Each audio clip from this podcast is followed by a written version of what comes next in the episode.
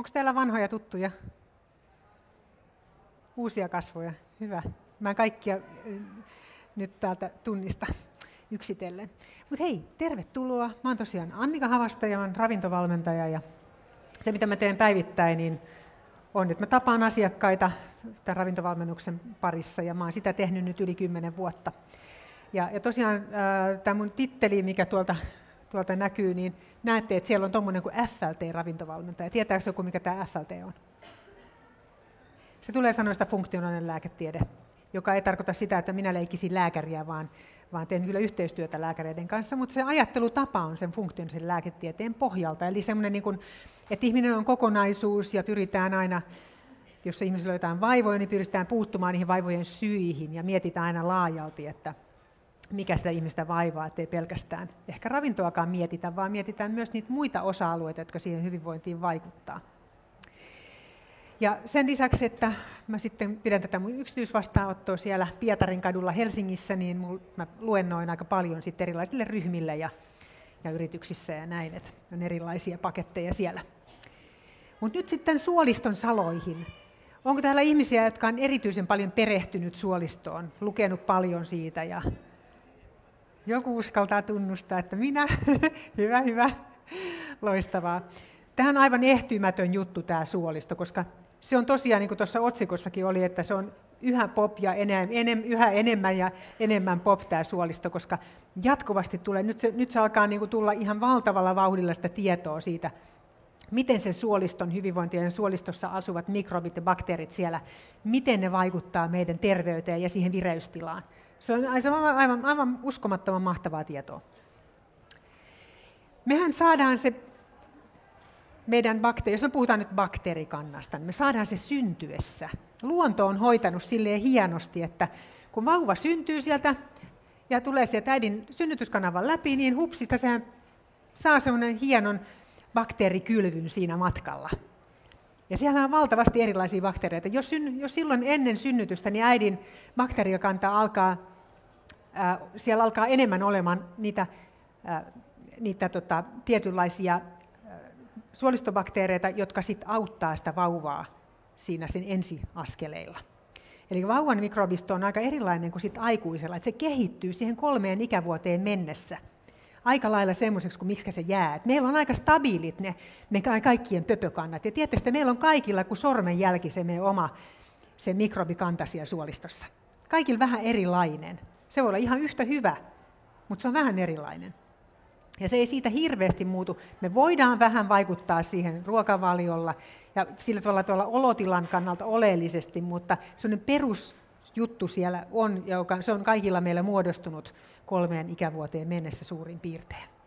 Mutta mehän ollaan niinku ihan täysin riippuvaisia tästä meidän, näistä meidän apujoukoista. Ne tekee niin paljon kaikkia asioita meidän puolesta. Tämä on niinku semmoinen hieno yhteistyösopimus niiden välillä ja meidän välillä.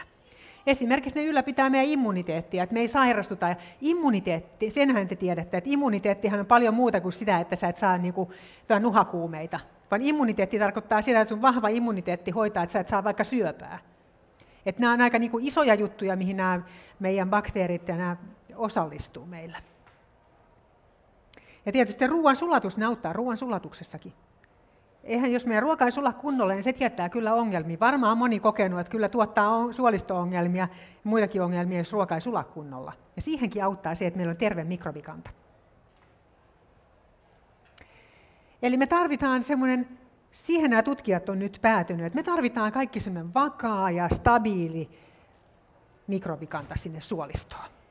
Et se on niin kuin kaikista paras, että se on semmoinen, semmoinen hyvä. Mutta mitä sitten, jos ei se olekaan? No sinne tulee ongelmia. Ihan väistämättä alkaa tulla ongelmia. Voi olla, että oikein, miten mulla on nivelet näin turvonnut ja kipeät, mistä nämä ihottumat on tullut, miksi mun päätä särkee, miksi mun vatsa turvottaa, mistä tämä autoimmunisairaus mulle puhkes. Se onkin tullut sieltä suolistosta, kun siellä on tapahtunut jotain, jossa se hieno balanssi on järkkynyt tässä on näitä. Nyt ensin näitä kauhukuvia, katsotaan sitten kohta, mitä kaikkea hyvää me voidaan tehdä sinne ihan helposti, että me saadaan hommat taas pelittää kunnolla. Eli näette, mihin kaikkeen, tämä, tässähän vaan pieni murto-osa nyt lueteltu, mihin kaikkeen vaikuttaa se, että jos siellä suolistossa ei ole kaikki hyvin, Katsotaan kohta sitäkin, mistä, mistä voi johtua, että se ei enää olekaan niin hienossa balanssissa kuin mihin se alun perin on viritetty. Eli siellä on erilaiset tietenkin suolistosairaudet, siellä on metaboliset sairaudet, lihavuus, hyvin paljon lähtee suolistosta. En voi mennä kaikessa tässä nyt niin pitkälle tietenkään. Jos tuutte muille luennoille ja, ja muuta, niin, niin tota, saatte kuulla niistä lisää. Astmat ja allergiat, hermoston sairaudet, Parkinson esimerkiksi lähtee. Suomalaistutkimusta on tästä Parkinsonin taudista ja suolistosta, siitä yhteydestä. Autismikirjon sairaudet, autoimmuuni, masennus, nämä kaikki. Ihan hurjaa hei. Eikö tämä vähän niin kuin motivoi siihen, että pidetään suolistosta hyvää huolta? No, se ei ole ihme, että ne vaikuttaa niin paljon, kun meillähän on nyt bakteerisolujakin niin kuin noin paljon enemmän kuin omia. Et jos meillä on, niin kuin, mä en edes taju näin isoja lukuja oikeasti, mutta mä nyt kirjoitin, mitä ne nyt on. Siis että 100 biljoonaa bakteerisolua versus meidän omat 10 biljoonaa solua. Et meillä on, me ollaan niin paljon niitä bakteereita, jopa enemmän kuin omaa itseä. Siellä on noin tuhat erilaista lajiketta, ja kaikilla on omat puuhansa siellä.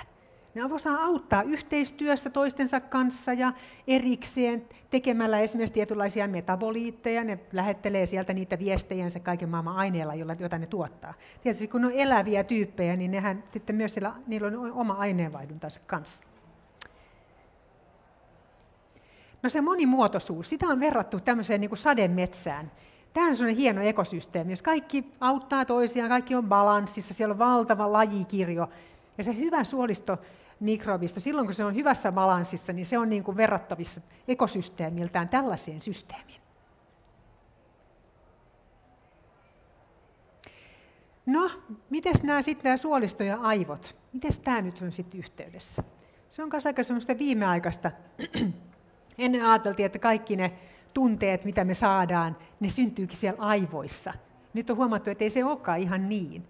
Mutta tietysti se, että kun se nyt vaikka, sulle vaikka kerrotaan, että hei nyt sä oot voittanut lotossa, tai hei sain uuden työpaikan, sä näet kivan kaverin jossain ja, ja, ja teillä on kivaa, niin silloinhan sun aivot tuottaa niitä neurokemikaaleja, jotka saa sut voimaan hyvin ja se, sulla on hyvä mieli, eikö niin?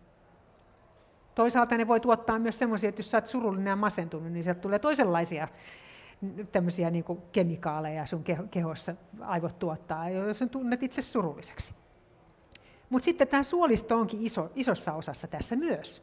Se ei olekaan nyt pelkästään, pelkästään se aivot, jotka näitä tuottaa, vaan esimerkiksi 90 prosenttia serotoniinista, tästä hyvän olon hormonista, välittäjäaineesta, anteeksi, tuotetaankin suolistossa. Osa menee suoliston käyttöön, mutta osa myöskin keho käyttää muullakin tavalla. Mitä sitten, jos se suolistobakteeristo ei pystykään auttamaan siinä hommassa?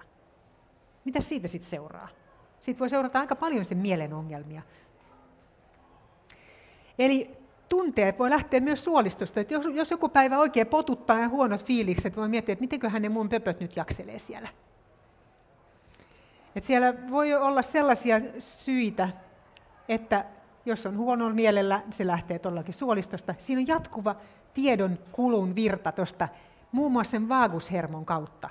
Aivot ja suolisto keskustelee koko ajan, kun sinä istut siinä, niin mitä tunteita sulla sitä tuleekaan, niin sun suolisto aina ottaa sen vastaan, että okei, aa, tällaista.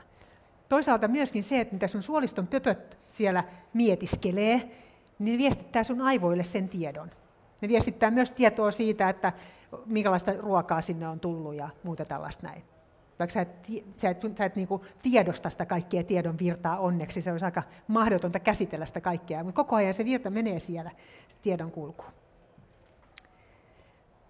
Ja tota, se, mitä me sitten voidaan vaikuttaa tähän, että se suoliston, meidän oma henkilökohtainen, yksilöllinen suoliston bakteerikanta olisi mahdollisimman hyvä, niin meidän täytyisi ruokkia niitä oikein niin silloin me saadaan hyvät tulokset myös sitten sille mielen alueelle, sen jaksamiseen ja stressin sietoon.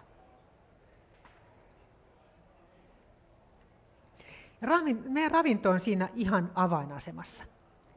Me voidaan saada ravinnosta ihan probiootteja, jos me syödään vaikka hapatettuja tuotteita, mutta me saadaan sieltä entistä, tai, tai siis ennen kaikkea niitä prebioottisia kuituja. Eikä aina kun mä puhun, että nyt pitäisi syödä lisää kuituja, niin mä näen ihmiset, että plaa, älä puhu niistä kuiduista. Mä aina kuullut, minä syön ne kahdeksan leipäpalaa. Että me saadaan se mielikuva, eikö niin? Eikö se olekin se, ootteko te kuullut tämä? Että sä saat tarpeeksi kuituja, että syöt kahdeksan leipäpalaa. Mä en todellakaan tarkoita nyt sitä. Unohtakaa saman tien tämä, siitä ei ole kysymys, vaan kuituja voi saada tietysti viljasta, niin kuin tässä on tämmöinen ihana kaurapuuro. Mieluiten vielä tuommoinen raakakaurapuuro, jossa sitten ne, se tärkkelys siellä on vielä resistenttiä ja sinne pöpöt pääsee siihen käsiksi. Ja sitten siellä on marjoja ja siellä on pähkinää ja sellaista. Ne on hyviä prebioottisia kuituja. Sitten siellä on just marjat on älyttömän hyviä. Erilaisia vihreitä vihanneksia, niitä kannattaa suosia tosi paljon. Kaalikasveja, parsa. Esimerkiksi parsa on semmoinen, mitä tuossa on, tämä tankoparsa, että siellä on niitä prebioottisia kuituja, jos sitä ei kypsennetty ihan löllöksi. Erilaisia värejä, joista me saadaan niitä polyfenoleita. Tiedättekö mitä polyfenolit on? No siis niitä antioksidanttieensyymeitä. Niitä on vaikka, tämä polyfenolit on vain semmoinen niin yläotsikko. Sen alaotsikkona on vaikka minkä nimisiä. On lignaaneita ja antosyaaneja ja niin poispäin. Mutta ei tarvitse tietää niitä. Siinä kun syöt vaan niin kuin niitä marjoja ja kasviksia, eri, erilaisia värejä joka päivä, niin silloin sä saat niitä aineita, joista ne bakteeritkin tykkää. Ja sitten puhutaan semmoisesta kuin micro, uh, microbiota accessible food, eli MAC-ruoka. Oletteko te kuullut? MAC-ruokaa. Big Mac. Ja tota, se tarkoittaa nimenomaan tämmöistä kasvisvoittosta ravintoa. Siellä on palkokasveja, siellä on erilaisia kas, erilaista kasvikuntaa, muutakin kuin vain sitä salaattia. Eikö niin, jos salaattikurkku, tomaatti on suomalaisen peruskasvikset, ehkä joku omena sinne tulee päivässä haukuttua, mutta siellä ei juurkaan ole niinku niitä kuituja. Et kannattaa laventaa sitä kasvisten syöntiä juureksiin ja kaalikasveihin ja sipulikasveihin. Niin silloin se homma alkaa pelittää. Silloin sun, sun pöpöt on siellä, että jes, vihdoinkin sapuskaa. Ja sehän, nehän reagoi heti. Ne rupeaa heti kasvamaan. Vuorokaudessa alkaa muuttumaan sun mikrobikanta. Et se on hyvin palkitsevaa puuhaa. Tämä näin. Tässä oli lisää polyfenoleita, eri esimerkkejä siitä, miten se väri, millaista se värikäs ruokaa ja mistä kaikista aineksista ruokaa kannattaa tehdä. Mutta se, mikä on minusta kauhean kiva, että niitä polyfenoleita, mikä tietynlaisia antioksidanttisia entsyymeitä, antioksidanttisia aineita, on myös semmoisessa suklaassa ja kahvissa. Mutta tietysti kannattaa sitten katsoa, että minkä laatu siinä on. Jos saatat, että saatat juhlamokkaa, joka ei ole luomu, tai jo, anteeksi, nyt mä sanoin väärin, kun mä sanoin tuotemerkin, sanotaan joku Ihan, ta- ihan tavallinen kahvi, joka on tavanomaisesti tuotettu. Okei. Sitten otat jotain maitosuklaasta, tavanomaisesti tuotettu. Niin mitäs muuta sä saat sieltä kuin niitä ehkä rippusia hyvä, hyviä aineita? Sä voit saada sieltä torjunta-aineita, jotka vaikuttaa negatiivisesti sun suolistobakteereihin. Nekään ei tykkää torjunta-aineista, esimerkiksi glyfosaatista, jota käytetään siellä viljelyssä. Eikä sen takia, jos sulla on luomukahvi ja sulla on luomutumma suklaa, niin sieltä sä saat kaikista parhaiten niitä, just niitä aineita, josta ne sun pöpöt tykkää. Eikä siinä on iso ero, onko se kahvi, kahvi vai kahvi vai suklaa vai suklaa, eikö niin? Okei? Okay? Ja sitten nämä kuidut, lisäkuituja kannattaa nykypäivän ihmisen syödä. Mitä kaikkia lisäkuituja te tiedätte? Pellavarouhe, okei, okay. sitä voi ottaa ruokalusikallisen päivässä. Kaikissa siemenissähän on jonkun verran myös niitä haitallisia aineita, kannattaa vähän miettiä niitä määriä sitten. Sitten on psylliumkuitu, ehkä tuttu jollekin. Älyttömän hyvä, myös toimii prebioottisesti, eli kasvattaa hyviä mikrobeita. Mitäs muita siellä voisi olla? Hampurouhe, akasia, kuitu. Siellä on vaikka mitä tällaisia lisäkuituja, mitä te voitte hankkia ja pistää vaikka smoothie joukkoon päivittäin. Käyttäkää päivittäin jotakin lisäkuituja, koska niitä ravinnosta me ei saada kuitenkaan, vaikka me lisätään kasvis, kasvisten syöntiä, meidän on silti hankala saada semmoisia määriä niitä kuituja kuin mitä meidän esi on saanut. Jos me verrataan esimerkiksi semmoista jotain afrikkalaista hansaheimoa, jotka saa 50 grammaa kuitua joka päivä, niin suomalainen saa vajaa 20 grammaa, jos se syö hyvin. Eli meillä on todellakin varaa lisätä näitä. Niin hansoilla on muuten niin monimuotoinen bakteerikanta, että nykyihmisellä länsimaassa on vain kolmasosa siitä lajikirjosta, mitä niillä on. Eikä täysin erilainen. Yksi tutkija muuten, joka antoi itsensä injektoida tuota, tällä ulosteen siirrolla sellaisen hansaheimolaisen suolistobakteereita ja sitten vaan odotti, että mitä tapahtuu. Eikä mielenkiintoinen, se ei ollut ihan riskitön juttu myöskään. No sitten on näitä ää, tiettyjä ää, kuituja, jota tota, nimenomaan, tai tiettyjä kasviksia ja pähkinöitä, missä on erityisen paljon näitä, näitä tämmöisiä prebioottisia, eli suolistobakteereita kasvattavia ää, ää, kuituja. Ja niitä näkyy tässä kuvassa. Näette, että siellä on muun muassa palkokasvit ja sipulit. Sitten myös, muun muassa kylmä peruna on hyvä, siinä on resistenttiä tärkkelystä.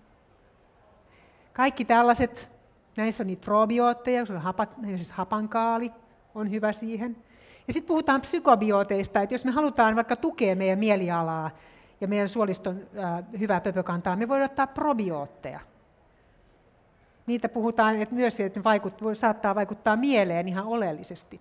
Niistä on erilaisia tutkimuksia. Tässä on muutamia tutkimuksia mulla mainittu, jossa todetaan vain sitä, että kun on syöty tietty aika probiootteja, niin se on auttanut siihen ää, niin kuin hyvän mielen ja stressin hallin, hyvän mielen syntymiseen ja stressin hallitsemiseen. Ja tässä oli esimerkki, jota mun ei tarvitse nyt käydä läpi. Mutta tämähän se ongelma meillä on helposti nykypäivänä, että se ei olekaan se sademetsä enää, vaan siellä on käynyt stressi, siellä on vähän, vähän kuituinen ruokavalio, siellä on antibiootteja, happosalpaa ja torjunta-aineita ja muuta, keinomakeutusaineita ja muuta löytyy sieltä, jotka sitten tuhoavat sitä hyvää bakteerikantaa. Eikä nyt me tarvitaan tosi, tosi paljon me nykyihmiset tätä ravinnon apua tässä, että me saadaan se, se suoliston pöpökanta kuntoon ja sitä kautta me saadaan myös se meidän mieli toimimaan hyvin. Ja sitten muistakaa, että mikä on tieteellisesti todistettu fakta on, että esimerkiksi huonolaatuiset rasvat ja liika, liian rasvainen ruokavalio on haitallinen. Liikaa lihaa ja maitotuotteita ja rasvainen ruokavalio ei ole hyvä sille suoliston pöpökannalle. Ja sitten tietysti nämä sokerit, niin muistakaa, että hunaja, esimerkiksi jos käytät vähän hunajaa, niin se on täysin eri asia kuin se, että sä vedät karkkia. Että on, on eri, erilaisia sokereita. Mutta ylipäätään sokerin syönti ei ole hyvä, se kasvattaa niitä huonolaatuisia bakteereita. Ja sitten kun me ajatellaan tästä kokonaisuutta, niin totta kai sinne suolistoon vaikuttaa muutkin asiat kuin vain se, mitä me syödään. Eli suolisto on hyvin rauhaa rakastava elin. Se haluaa, että sitä viedään lenkille, sitä liikutetaan, levätään, hallitaan stressiä. Stressi vaikuttaa hyvin voimakkaasti meidän suoliston bakteerikantaan. Et muistakaa myös nämä muut keinot. Ja sitten hei, lisää suolistotte voitte lukea mun blogista virtaaravinnosta.com. Sitten tulkaa hei, osastolla käymään, tutustumaan, osallistumaan arvontaan ja niin poispäin, ja kuuntelemaan toisistakin aiheesta luentoa. Ja nyt minä kiitän. Kiva, kun olitte paikalla ja toivottavasti saitte ideoita omaan ruokavalioon.